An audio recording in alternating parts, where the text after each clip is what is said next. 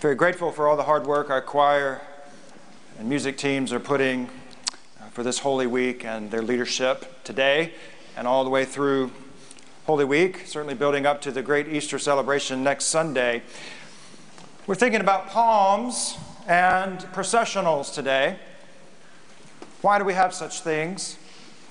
Not all Christian worship services begin with a processional, but they should, in my humble opinion. Uh, did you know in the early church, worshipers, both clergy and laity, would gather outside on the portico or on the lawn like we did uh, between services today? They would gather out there, and when the bells tolled, marking the time for worship, the acolyte, the crucifer, would, would raise the cross, the torches would be lit, they would process into the presence of the holy, followed by the congregation and the officiants and the Word of God and the elements for Holy Communion. Uh, due to time constraints and seating logistics and differences in liturgy, uh, many traditions have discarded the processional aspect of worship altogether. Plus, uh, during the Protestant Reformation, it was thought to be too Catholic uh, and not word-centric enough for Protestant uh, churches. But, you know, we're Methodists, so we say, hey, let's do both, right? Um, there's tremendous power in a weekly processional. It, it marks time differently. It calls us together in the presence of God. It orients us to the holy. And when we process in behind the cross in the light of Christ, we, at the conclusion of worship, we process right back out into the world, following where the cross will lead us and where the light of Christ will take us. There's other implications of worship processionals. Paul told the church in Corinth uh, when he wrote, "But thanks be to God, who in Christ always leads us in triumphant procession." In other words, Christ is always leading us in a processional somewhere in this world. And the processional is, I mean, it's far more than, than pageantry, although I do recall a time several years ago, we host the ordination service for the Alabama West Florida Conference right here, and Jillian and I have been ordained right here. We've, we've knelt, and a bishop has laid hands on our heads and said, "Take thou authority." Lucas will be doing so. Uh, but in order to kneel and to be ordained, one has to have a kneeler on which to kneel and to be ordained. Well, that part was left out of the service. But because we're so good at processionals, on that night, the associates threw it on their shoulders and processed it in like it was the Ark of the Covenant, as if God himself had ordained it that way. I'm so glad that tradition did not remain. That thing is so heavy. The first Palm Sunday included a processional. There was a lot of fanfare. But there was more than one processional, actually, and you know this. Entering on one side of the holy city was a Roman processional with all of its pomp and pageantry and drum beats and the military marches, hut, hut, hut, and the call to arms. And the idea was to signal the power of the empire and that Caesar was the only Lord, and that the only true peace comes by force and compliance with the government. On the other side was a processional of the lambs to be slaughtered for Passover. But then coming down from the Mount of, of Olives, from Bethany, where this costly, fragrant nard was poured out on the feet of Jesus, it was this carpenter's son from Nazareth to whom people were shouting, "Hosanna!" It's a political statement. Deliver us from that government. Deliver us from the powers of this world. Deliver us back to Davidic royalty. And they believed in that so much that they began waving something as inconsequential as a palm, although the palm is the emblem of David's royal dynasty. It's part of the covenant with the people of God, that they would have a temple, they would have a place, they would have a location. And here they come to celebrate Passover and here come the lambs, and here comes Rome, and it's a convergence of all of these shouts and all of this noise and so much chaos, and it's the convergence of different kinds of kingdoms, the kingdoms that we create for ourselves in this world, the ones we want to control and manipulate and hold so tightly to in the kingdom of God. It came in on the back of a borrowed colt. Wasn't even his own. Amid all of that came Jesus, who said that peace would come through suffering and the laying down not of royal palms but of power and ego and self for the sake of others. Two kingdoms collided in Jerusalem on the first Palm Sunday. I want you to hold on to those images for a minute and think about the final part of the Lord's Prayer. We conclude that series today. And the part that is the end of the very end of the Lord's Prayer, not original to Matthew or Luke, uh, the part that is, that is um, secondary is a doxology. It comes from a second century instructional manual called the Didache. And it was the church that, that adopted it and said at the end of the Lord's Prayer, the Matthean and the Lucan version, we're going to add this phrase, for thine is the kingdom, say it with me, the power and the glory forever. Right. That part was added in the, in the second century. It's not completely unfounded in, in Scripture, as King David, coincidentally, was doing some long-range worship planning, we might say. He prayed a prayer. It would have been so easy to say, Lord, you gave us Jerusalem, you gave us the temple, you've, you've restored the Ark of the Covenant back here, you've, you know, we're here, we have all the money and wealth and power in the world. But David prayed a prayer back in Chronicles. It said, yours, Lord, is greatness and power and glory and majesty and splendor. Everything in heaven and earth is yours. Yours, Lord, is the kingdom. That's very akin to, for thine is the kingdom and the power and the glory. So we have this traditional ending given to us by the church, intended to be a daily rhythm for living. And I want us to think about Palm Sunday processionals, waving palms, competing loyalties, and then praying a prayer every single week, ideally every single day, where we say, for thine is the kingdom and the power and the glory. What's happening is the lines, the, the demarcated lines are drawn. And we say things like, to whom will God's people be loyal? Well, it depends on what you mean by for thine is the kingdom. And what processional line will God's people march? Well, it depends on how you say, for thine is the kingdom, the power, and the glory. And when asked how to pray, Jesus told his disciples to pray this way, Our Father, who art in heaven, hallowed be thy name. What's the next line? Thy kingdom come, thy will be done. The prayer opens, thy kingdom come. It closes, for thine is the kingdom. Why all this kingdom language in one prayer? I think that Jesus and the early church knew how tempted we are every day to create kingdoms for ourselves, golden calves that we're willing to bow down to. We declare any number of Caesars to be Lord, even if we declare ourselves that Caesar from time to time. So Palm Sunday quickly changes and shifts into Passion Sunday in the very same worship service, and there's tension. Because now what we're talking about is a different kind of palm, friends. We're not talking about these right now. We're talking about what are you going to do with your palms? To what will you cling so tightly in this world? And to what will you release to God? You know how we don't say the prayer that the Lord taught us? We don't say, for mine is the kingdom, mine is the power, and mine is the glory.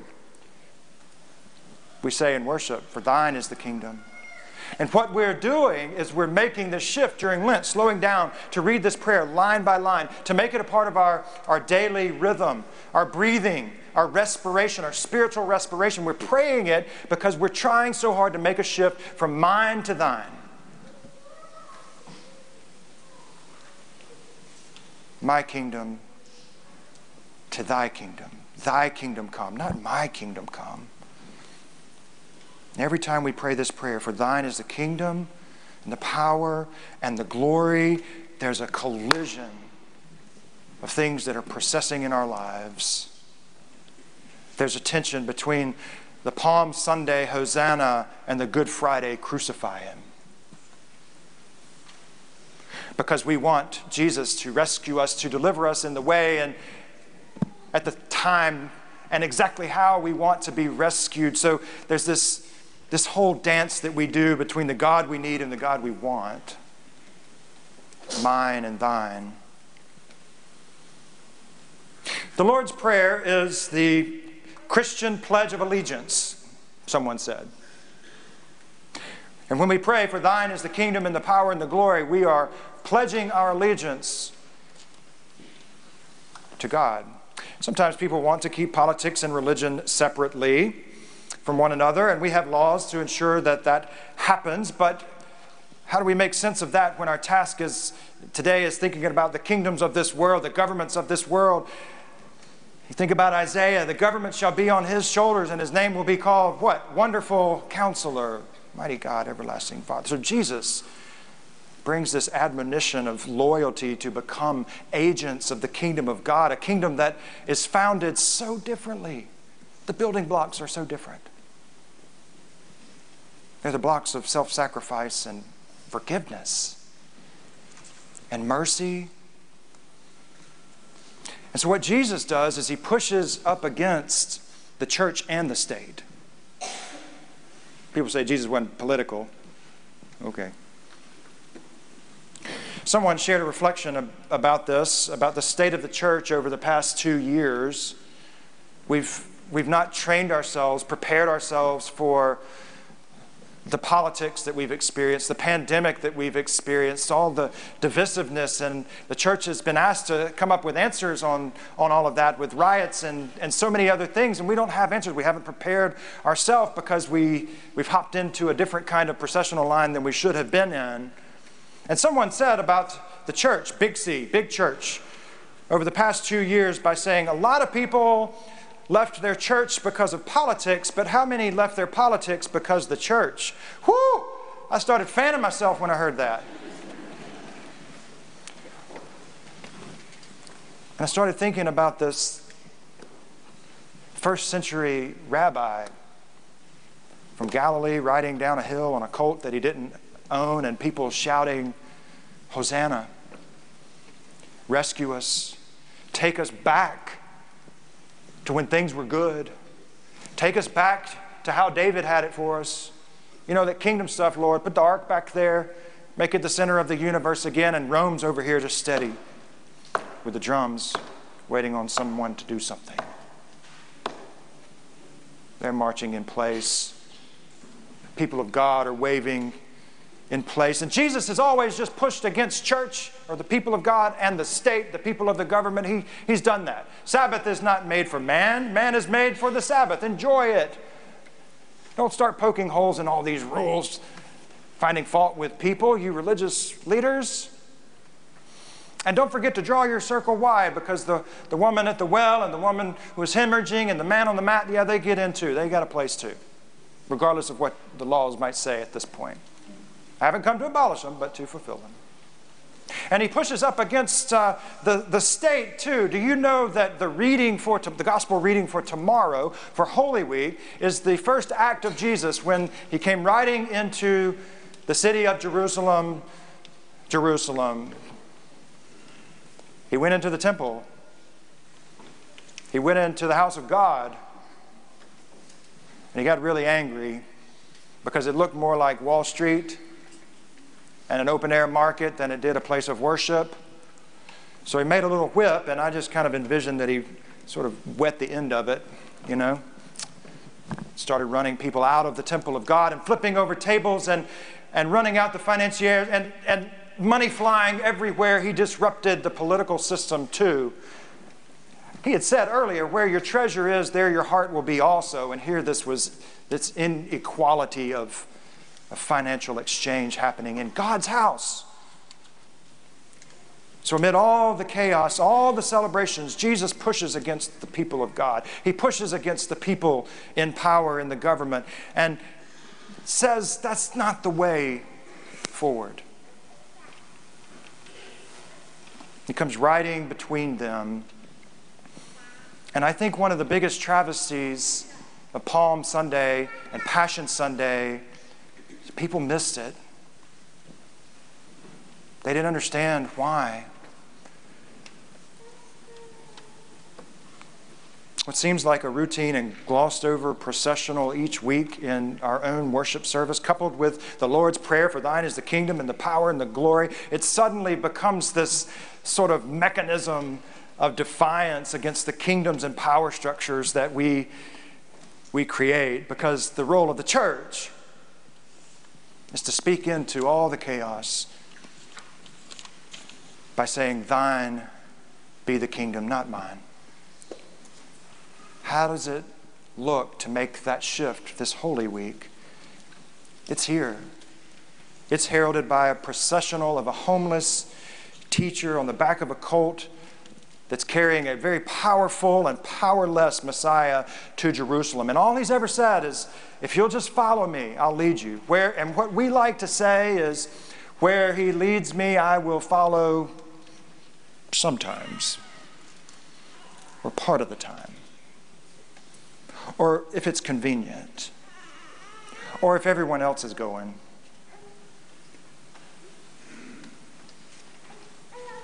Steps Jesus is taking in his final days on this earth are steps to a cross.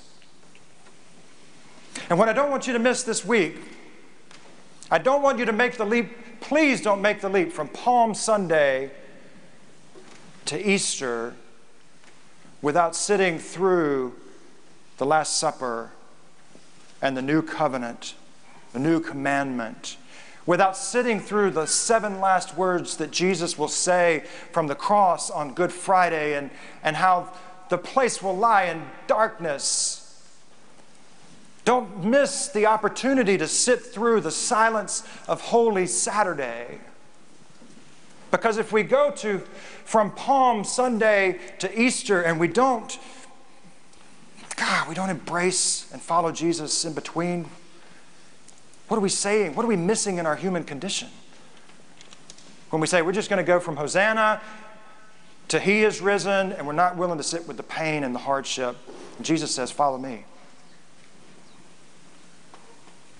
It's easy to say, thine is the kingdom on Sunday, and to live, mine is the kingdom between Sundays. This Holy Week, may we be so bold to follow Jesus down a mountain, into the city, to an upper room, and then all the way to Calvary, where the kingdom of heaven is best displayed. Because in a few days, he's, he's going to die like this. As widely as he could spread his arms to say, I love you. Forgive, I forgive you. I want to be with you, and I'm willing to rescue you in this way. Don't miss it. Where he leads me, I will follow. I'll go with him, with him, all the way. Wanna sing it with me? Where he leads me, I will follow. Where he leads me, I will follow. Where he leads me, I will follow. I'll go with him, with him,